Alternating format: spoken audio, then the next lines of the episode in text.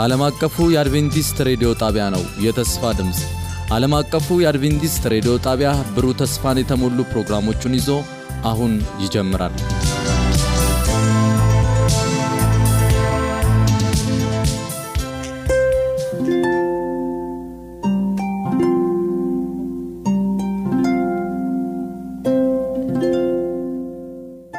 እንደምን ሰነበታችሁ ውድ አድማጮቻችን።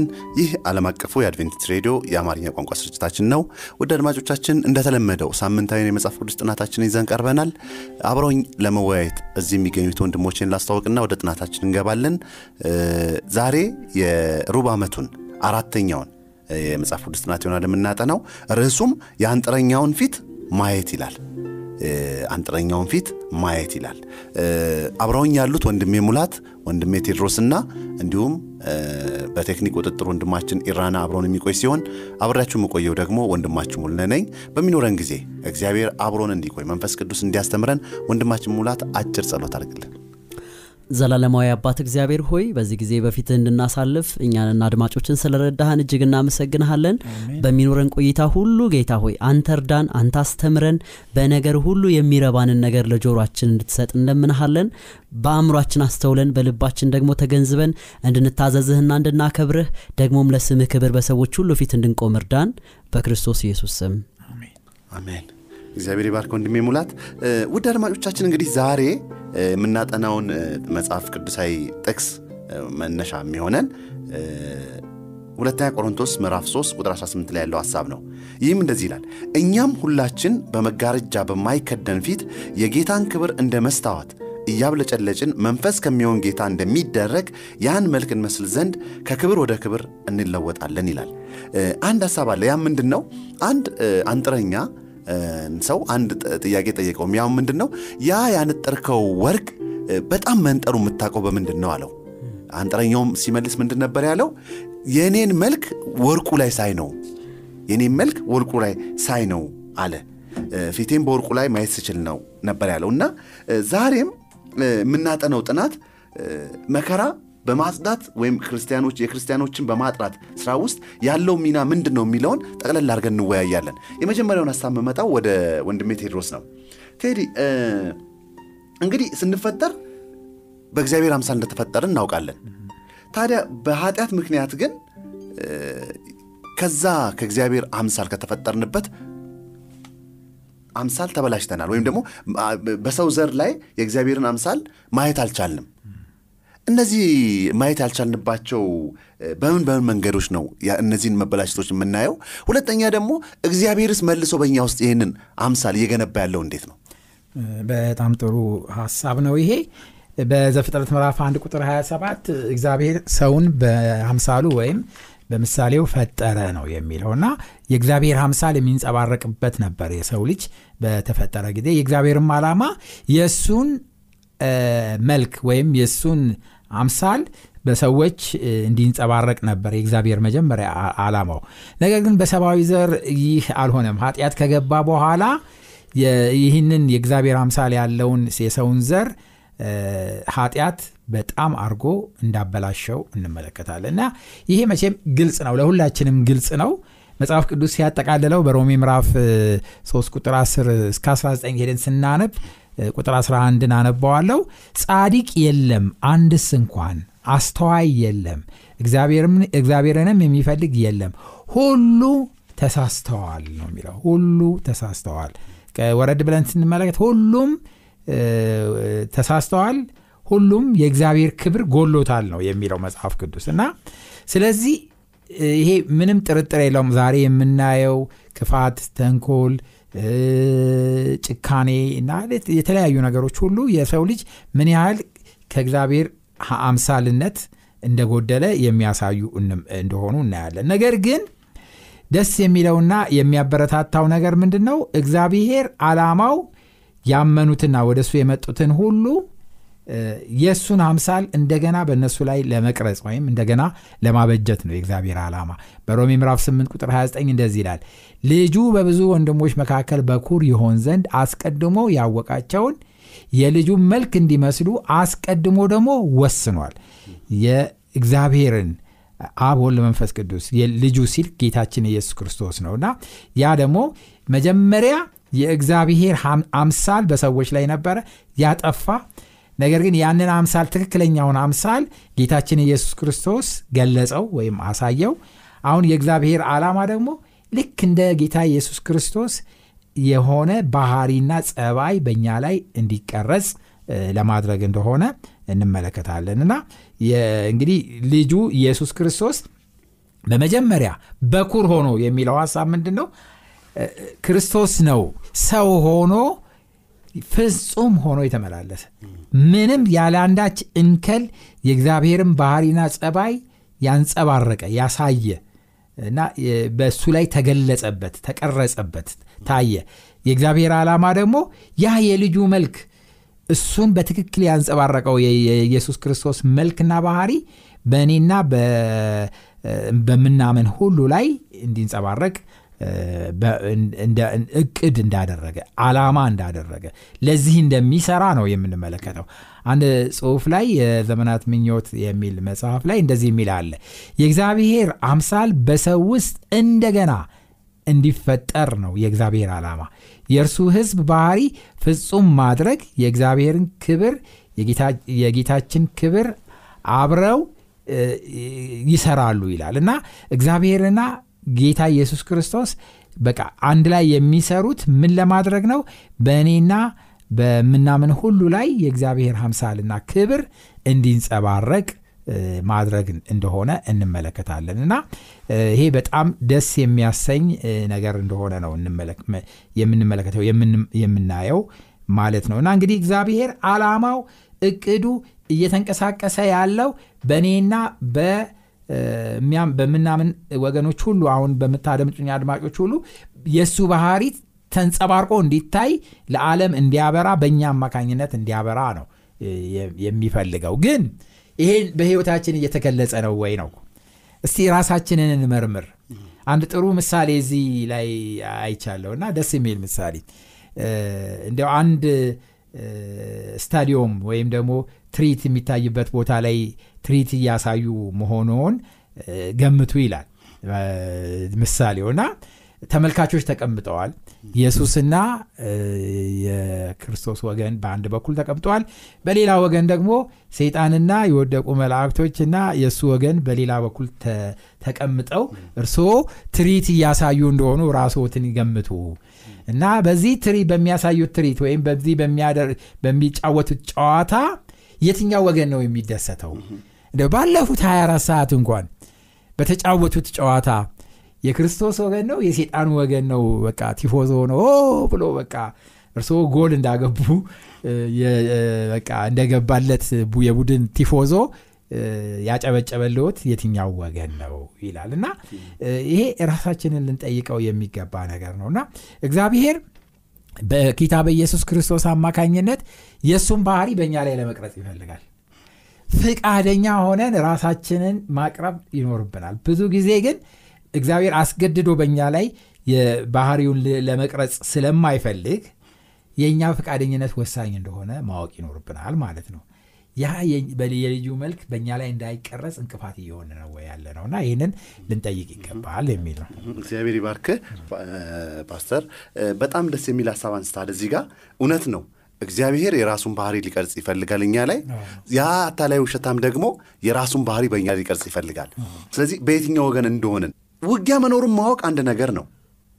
ውጊያ ውስጥ መሳተፍ ሌላ ነገር ነው። ከዛም ደግሞ በጣም የተለየው ነገር ደግሞ በማይታየው በዛ ውጊያ ውስጥ ባለው በክርስቶስ ወይም በእግዚአብሔር ላይ ተደግፎ ውጊያውን ማሸነፍን ከኢዮብ እንዴት ነው የምናየው? ኢዮብ 23 አንድ አስር ላይ ኢዮብ እንደዚህ ስለሚል ነው። እንደዚህ ይላል እርሱን ወዴት እንዳገኘው ምን ነው ባወቅኩ ይላል ኢዮብ በዚህ ፈተና ውስጥ ሲያልፍ መንስኤውን አላወቀውም ማለት ነው? እውነት ነው። መንስኤውን አላወቀውም። የምርም እንደውም የሚሞግተው እዚህ ምዕራፍ ላይ ይህ ምዕራፍ ጨምሮ ምዕራፍ ሰባት ሲጀምር አስተውላችሁ ከሆነ ምን ይላል? የሰው ህይወት ብርቱ ተጋድሎ ነው አይደል? ብርቱ ሰልፍ ነው ይላል አንዳንዴ ሰልፎቹን እናውቃቸዋለን። ምክንያቱም አንዳንዶቹ በማን ምክንያት ስለሚመጡ? በእኛ ኃጢአት ውጤትና በእኛ ምርጫ ምክንያት ስለሚመጡ አይደል? ልክ አንዳንዴ እንቆጥር የለ አይደል? ይሄን ስላደረግኩ ነው አይደል? እንደው ውጤቱ ያ ቢሆንም ባይሆንም ብዙ ጊዜ በህይወታችሁ ብላችሁ ታውቃላችሁ አይደል? ቀድሜ ይችን ነገር ስላደረግኳት ነው አሁን ተቆጥራ ምን ያደረገችው? የመጣችሁ ብለን እንጠይቃለን ብዙ ጊዜ። አንዳንዶቹ ፈተናዎች ግን ከእግዚአብሔር ይፈቀዳሉ። የኢዮብን ታሪክ እኛ እናውቀዋለን አይደል? ኢዮብ ግን አያውቀው እግዚአብሔርና ሰይጣን ምን እንደተነጋገሩ ምን እንደተፈቀደ ምን እንዳልተፈቀደ? በሰማይ ከጀርባ ከህይወቱ ጀርባ እየተከናወነ ስላለው ነገር ምን አያረግም አያውቅም። ነገር ግን እጅግ ልናስተውሎ የሚገባው ነገር ልክ ኢዮብ እንደተከራከረ እንደዛው በህይወታችን አንዳንድ ባለማስተዋል እኛ ሳናውቃቸው ከጀርባ እየመጡ ያሉ ፈተኖችን ለእግዚአብሔር ብቻ ነው ምንትወው ግን በዛ ውስጥ አንድ ነገር ልንገነዘብ ይገባል ነው። የዛሬው ትምህርታችን ዋና ዓላማ እየተሰራን ነው። ልክ አይደል? ቅድም ስጀምር እንዳልከው ያ ሰውዬ ወርቁን ወርቅ ወርቅ ሆኖ አይደል? ከሌሎች ማዕደናት ጋር ቀላቅሎ በእሳት ውስጥ እንዲያልፍ ሲያደረገው ወርቁ ምን ሆኖ እንዲወጣ ነው? ወርቅ ሆኖ እንዲወጣ የምር የአንጥረኛውን ፊት አይደል? ወርቅ ነው ብሎ ሲያረጋግጥ ልክ ፊቱን ሲያሳልፍበት መልኩን ቁልጭ አድርጎ እንደሚያሳይ የእግዚአብሔር የሆነው መልክ። መጀመሪያ የተፈጠርንበትን ያን ምስል የክርስቶስ ኢየሱስ የሆነውን ያን ፊት እስክናንጸባረቅ ድረስ በመከራ ውስጥ እናልፋለን። ወገኖቼ መቼም ከኃጢአት ጋር ለተወለደ ሰው አይደል? ከኃጢአት እየራቀና እግዚአብሔርን በመምሰል ሲሰራ እጅግ ያማል። ወርቁ መቼም ቁስ አካል ነው እንጂ አይደል? ምንም አይሰማውም አይደል? እኛ ግን በምናልፍባቸው እሳቶች ውስጥ የእውነት ህመም አለው። ይህ ሰውነት የሚወደው ምንድን ነው ኃጢአትን ነው። በደልን ነው የሚወደው። ምን ምኑ ስለሆነ? ተፈጥሮ ነው አይደል?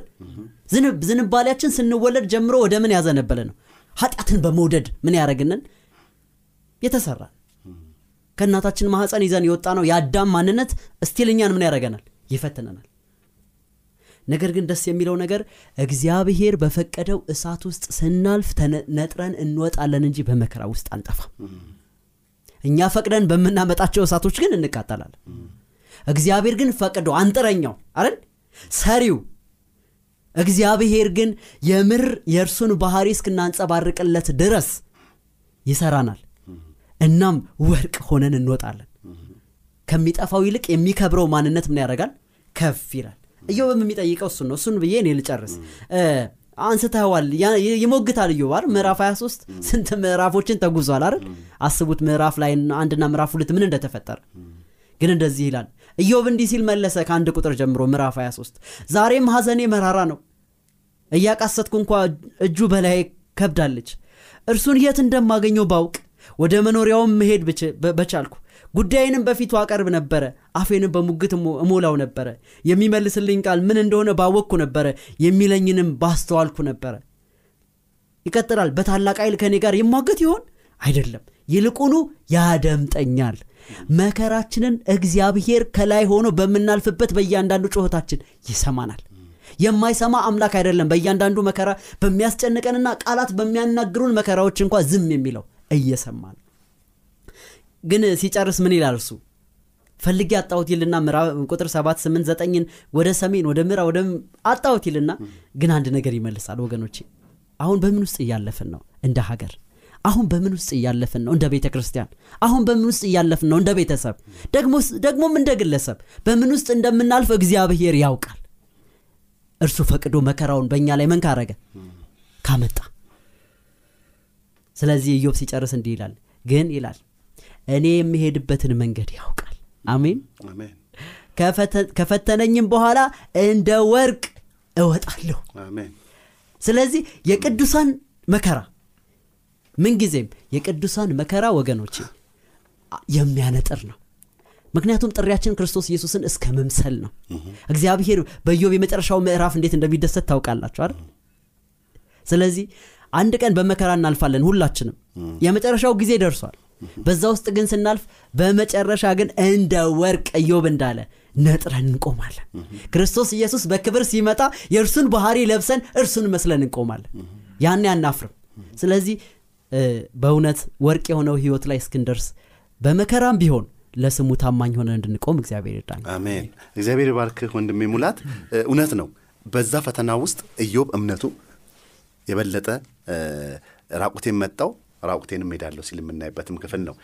ለምን እንደሆነ ባይገባውም ግን አዳኙ አብሮት እንዳለ ያየንበት ክፍል ነው። እሺ ወደ ወንድሜ ቴዎድሮስ ልምጣ። እንግዲህ አሁን ጦርነት እንዳለ ክፍል እንዳለ አይተናል። እስቲ አሁን ደግሞ ወደ ክርስቶስ የመጨረሻ ቃላት ልምጣ። ክርስቶስ በመጨረሻው ቃላትም ሲናገር ማቴዎስ 25 ከ1 እስከ 12 ያለው ሀሳብ ላይ ከዛም ቀጥሎ ባሉት ሀሳቦች ላይ ሲናገር በተለይ ስለ አስርቱ ቆነጃጅት ስናነሳ ስለ ዘይቱ ያነሳል። ይሄ ዘይት የሚያሳየው ባህሪን ነው መንፈስ ቅዱስን ነው የሚል ሀሳብ አለ። እንደው አጠር አድርገህ እንድትነግረኝ ግን የምፈልገው ንጉሱ በጎቹንና ፍየሎቹን የሚለየው ከዛ ሲቀጥል በባህሪ ነው ወይም ስራቸውን ነው። ይሄ ምን ነው የሚያሳየው?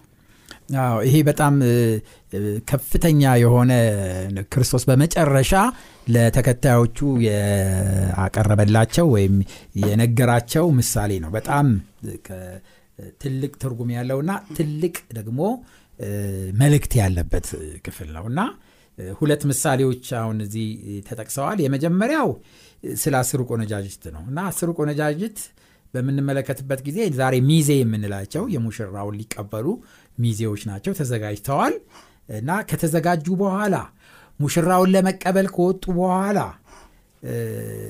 በሁለት ተከፈሉ። አምስት አምስት ማለት ነው። አምስቱ ብልሆች ናቸው ይላል መጽሐፍ ቅዱስ ሲናገር፣ አምስቱ ደግሞ ሰነፎች ናቸው ነው የሚለው። ሰነፍ ስንፍናን ነው የሚያሳየው እና ሰነፎች ናቸው እና ብልሆቹ ለዚህ ለመብራታቸው የሚሆን በቂ ዘይት ይዘዋል። ብቻ አይደለም ተጨማሪም ደግሞ ይዘዋል። ትርፍ በትርፍም ይዘዋል። እነዛኛዎቹ እንኳን ትርፍ ሊይዙ ለእንትኑ የማይበቃ ስለነበረ በዛ ለመቀበል በወጡበት ጊዜ ሊጠፋባቸው ሆነ እና እባካችሁን አበድሩን ብለው ሲጠይቁ ዘይት እንመለከታለን። አበድሩን ብለው ሲጠይቁ እናያለን እና እነሱ ግን ምን አሏቸው? አይ ለእኛም ለእናንተም ባይበቃስ እንግዲህ ሂዱና ከሚሸጡ ዘንዶች ከሚሸጡ ወገኖች ሄዳችሁ ግዙ አሏቸውና ሄዱ። በወጡበት እዛ ሙሽራው መጣ። እነዚህኛዎቹ ገቡ። በሩ ተዘጋ። ተመልሰው ቢመጡ ሙሽራው አላቃችሁም ነው ያላቸው። ጨርሶ ከመጀመሪያም አላቃችሁም እንዳላቸው እንመለከታለን እና ለመዋስ የማይቻል ነገር ነው ይህ ዘይቱ ለመዋስ አልተቻለም። እያንዳንዱ የየራሱ የግሉ ነው። ለሌላ ሊሰጠው አይችልም። ይሄ ማለት ባህሪን ነው የሚያሳየው የባህሪን መቀረጽ ማለት ነው። ባህሪያችንን በመቅረጽ ረገድ ሰነፎች ከሆን በመጨረሻ ሰዓት ክርስቶስ ኢየሱስ ሲመጣ እሱን ለመቀበል ብቆች ነን ብቆች እንሆናለን ብለን መጠበቅ ዋጋ የለውም። እና አንዳንድ ክርስቲያኖች እንደውም ሞኝነታቸው ምን አይነት አስተሳሰብ አላቸው? አሁን ሰነፍ ነኝ አሁን ደካማ ነኝ አንዳንድ ኃጢአት እያሸነፈኝ ነው ያለው በቃ እንደፈለግኩ እየሆንኩ ነው ያለሁት ደካማ ስለሆንኩ ነው ይሄ የሆነው። አንድ ቀን ኢየሱስ በሚመጣበት ጊዜ በድንገት በቅስበት አይን በቃ ይሄ ጸባይ ተለውጦ በቃ ፍጹምና ቅዱስ ሆናለሁ ብለው ያንን ጊዜ የሚጠባበቁ አሉ። ነበር አሁን ካልሰራን አሁን ለዛ ራሳችንን ዕለት ዕለት አሳልፈን ካልሰጠንና የሚለውጠው መንፈስ እንዲለውጠን ራሳችንን ካላቀረብን በስተቀረ በድንገት የሚሆን ለውጥ የሚባል ነገር የለም። በምንም አይነት። በኋላም ስለ ፍየሎችና በጎቹ ምሳሌ ሄደን በምንመለከትበት ጊዜ ባህሪያቸው ነው እና ንጉሱ በቀኝ በኩል ያሉትን ተርቤ አብልታችሁኛል ተጠምቼ አጠጥታችሁኛል ታርዤ አልብሳችሁኛል ታስሬ ጠይቃችሁኛል አላቸው። በአንጻሩ በስተግራ በኩል በፍየል የተመሰሉትን ግን እናንተ ግን አልጠየቃችሁኝም አላበላችሁኝም አላለበሳችሁኝም ስለዚህ በቃ አላቃችሁም ነው ያላቸው። እና ይሄ በክርስትና ህይወታቸው የክርስቶስ ኢየሱስ ባህሪ በላያቸው ላይ አለማነጻቸውን ነው። ይሄ ደግሞ በከስንፍና የተነሳ ነው። እነዚህ ሰዎች አሁን በቆነጃጅቶቹ ታሪክ ሄደ ብትመልከት ሁሉም ክርስቲያኖች ናቸው። ሁሉም ክርስቶስን ለመቀበል ይወጡ ናቸው ምጽአቱን ተጠባባቂዎች ናቸው። በቃ በቂ እኮ ልብስ ለብሰዋል። በቂ የሙሽራ የሚዜ ልብስ ለብሰዋል። በቂ ዝግጅት እኮ ተዘጋጅተዋል። እንደውም ፋኖሱም እኮ አላቸው። ብርሃኑ በእጃቸው እኮ አለ። ብርሃኑ ግን አያበራም። በቂ ብርሃን የለውም። አሁን እዚህ ትምህርታችን ጥናት መምሪያ ላይ ይሄ እንትኑ ዘይቱ መንፈስ ቅዱስን ነው ወይስ ባህሪን ነው የሚል ጥያቄ አለ እና እኔ ግን ሁለቱም ነው ባይ ነኝ። ሁለቱንም ነው የሚወክለው። ምንም ጥርጥር የለውም። ለምን ብንል ጸባያችንን በመቅረጽ አስተዋጽኦ የሚያደርገው መንፈስ ቅዱስ ነው። መንፈስ ቅዱስ ነው የሚቀርጸን እኮ። መንፈስ ቅዱስ ነው እኮ ክርስቶስን እንድንመስል የሚሰራን እኮ መንፈስ ቅዱስ ነው። ክርስቶስ የእሱም ባህሪ በእኛ ላይ የሚቀርጸው በመንፈስ ቅዱስ አማካኝነት መንፈስ ቅዱስ ደግሞ ተመልከት። መንፈስ ቅዱስ ደግሞ ዝም ብሎ በቃ ጌታ ወይ መንፈስ ቅዱስ ወይ ቅረጸን ቅረጸን ክርስቶስን እንድንመስል አድርገን አድርገን ብንል አይደለም የሚል ቃሉን ስናነብ ነው። መጽሐፉን ቃሉን ስናነብ በቃሉ አማካኝነት ነው የምንቀረጸው። ስለዚህ እነዚህ ሶስት ነገሮች ተነጣጥለው አይታዩም። ዘይቱ መንፈስ ነው የእግዚአብሔር ቃል ነው እንደገና ደግሞ ባህሪ ይሆናል። እኛ ላይ ደግሞ ይለጠፍና ወይም ይገባና ባህሪያችን ይሆናል እና በጭራሽ የሚነጣጠሉ አይደሉም እና ስለዚህ በቃሉ የመቀረጽን በመንፈስ የመቀረጽን ስራ ያለ ስንፍና ማድረግ ያለብን ዛሬ ነው። መጨረሻ ዘመን በመጣ ጊዜ ተፍ ተፍ ብለን እንደምንም ተሯሩጠን ነገሮች ይስተካከላሉ አይመጣም። ዛሬ ያልተለማመድ ነው የዕለት የዕለት ህይወት በአንድ ጊዜ በመጨረሻ ዘመን ክርስቶስ ሲመጣ ፊቱን ለማየት የሚያስችለን አይነት ይሆናል ብለን መገመት የለብንም። በጭራሽ በእሱ ፊት መቆም አንችልም እና ዛሬ ነው መለማመድ የሚኖርብን። አሜን። እግዚአብሔር ይባርክ ፓስተር ቴዲ እውነት ነው። ንጉሱ ባህሪያቸው መሰረት አድርጎ ቢመርጥም መዳን ግን በእምነት ነው። ነገር ግን ይሄ ባህሪያችን ወይም የባህሪ እድገት ግን በእምነት ውስጥ ወሳኝ ሚና እንዳለው ቅድም ማንም መብራቱን አብርቶ ከእንቅብ በታች እንደማያኖር የምናሳየው እድገታችን ባህሪያችን እንደሆነ ያም መቀረጽ የሚያስፈልግ እንደሆነ ነው ፓስተር ያነሳው እግዚአብሔር ይስጥልኝ። አሁን ወደሚቀጥለው ሀሳብ ልሂድ። ወንድሜ ሙላት ጋር ልምጣ። ወንድሜ ሙላት አሁን እንግዲህ ወደ ዳንኤል 12 ከአንድ እስከ 10 ወዳለው ጋር ነው የምወስድህ። እዛ ሀሳብ ላይ ምንድን ነው ያለው እዛ ላይ ያለው ሀሳብ ምንድን ነው ከአንድ እስከ አስር ባለው ሀሳብ ላይ እንደዚህ ይላል። በዚያም ዘመን ስለ ህዝብ ልጆች የሚቆመው ታላቁ ሚካኤል ይነሳል ይልና መጨረሻ ላይ ምን ይላል? ጠቢባን ግን ይላል። ብዙዎች ይሞታሉ ያንቀላፋሉ። ጠቢባን ግን በኋላ ላይ ይወርሳሉ እንደ ኳከብ ያበራሉ ይላል። ጠቢባን እነማን ናቸው መልካም። እዛው ላይ እዛው ጥቅሱ ላይ አሁን የጠቀስከው ጥቅስ ላይ እያወራ ያለው እንደዚህ ከመድመቅ በፊት አይደል? ለዘላለም ይደምቃሉ ነው የሚለው ከመድመቅ በፊት ይህ ምዕራፍ እየነገረን ያለው በመጨረሻው ዘመን ስለሚሆን ታላቅ መከራ እንደውም በመከራው በመከራ ምክንያት የሚያንቀላፋ ይኖራል። ደግሞም ክርስቶስ ኢየሱስ ሲመጣ በክብር ደግሞ ምን የሚያደርግ የሚቀየር ይኖራል። እንደዚህ ይላል።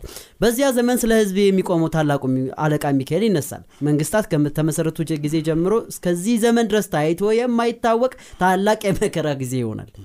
መከራ ያነጥራል። መከራ ይሰራል። እግዚአብሔር የፈቀደው መከራ የክርስቲያኖችን ህይወት ምን ያደርጋል? ያነጥራል ነገር ግን በዚያ ጊዜ ስማቸው በመጽሐፍ ተጽፎ የተገኘው ህዝብ ሁሉ ይድናሉ። ምክንያቱም ቁጥር ሁለት ሲነግረን በምድር አፈር ውስጥ ካንቀላፉት ብዙዎቹ ይነቃሉ አንዳንዶቹ ለዘላለም ህይወት ሌሎቹም ለውርደትና ለዘላለም ጉስቁልና ይነሳሉ። ጥበበኞች እንደ ሰማይ ጸዳል። ብዙዎችን ወደ ጽድቅ የሚመልሱም እንደ ከዋክብት ለዘላለም ይደምቃሉ ስለዚህ ወገኖች እውነት ነው የጥበብ መጀመሪያ እግዚአብሔርን መፍራት ነው አይደል? ይህ ጥበብ እግዚአብሔርን የማወቅ ጥበብ በእግዚአብሔር ቃል ውስጥ ያለውን የክርስቶስ ኢየሱስን ማዳን መቀበል ይጨምራል። ከዛ በስሙ ደግሞ የጸደቅን አመንን የምንል ደግሞ በቅድስና ህይወት በምንመላለስበት ጊዜ ማንም ቆሞ አያየንም አደለ መከራ ምን ያደርጋል? ይመጣል። ክፉ ተኝቶ ምን አያረገን አያየንም ሰዎችንም አስነስቶ ራሱም መጥቶ መከራም ደግሞ እግዚአብሔር በሚፈቅድለት መጠን። በነገራችን ላይ ሰይጣን እግዚአብሔር ሳይፈቅድለት አንዳችን ፈተና በላያችን ላይ ማምጣት አይችልም። እግዚአብሔር በክፉ አይፈትንም። ሰይጣን ግን ይሟገታል አይደል?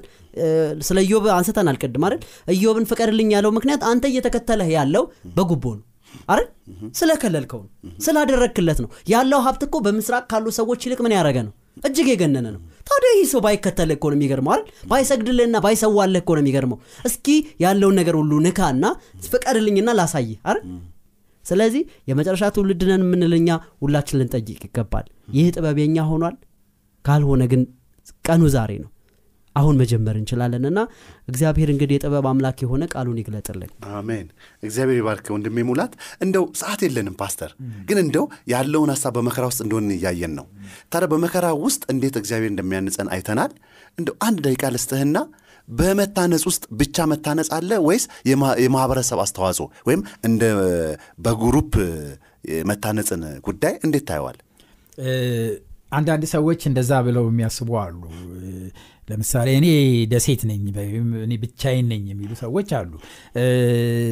ሌላው ደግሞ ከእግዚአብሔር ጋር ያለኝ ግንኙነት የግል ጉዳይ ነው እንጂ በዚህ ጉዳይ ማንም ማነጋገር አልፈልግም የሚሉ ሰዎች አሉ። ማንም አያገባውም ወይም ማንም ማነጋገር አያስፈልግም የሚሉ ሰዎች አሉ። ግን አንድ ጥቅስ ላንብብ። ኤፌሶን ምዕራፍ 4 ቁጥር 11 እና 12 13ን አነባለሁ። እንደዚህ ይላል እርሱም አንዳንዶች ሐዋርያት፣ ሌሎችም ነቢያት፣ ሌሎችም ወንጌላውያን ሰባኪዎች፣ ሌሎችም እረኞችና አስተማሪዎች እንዲሆኑ ሰጠ።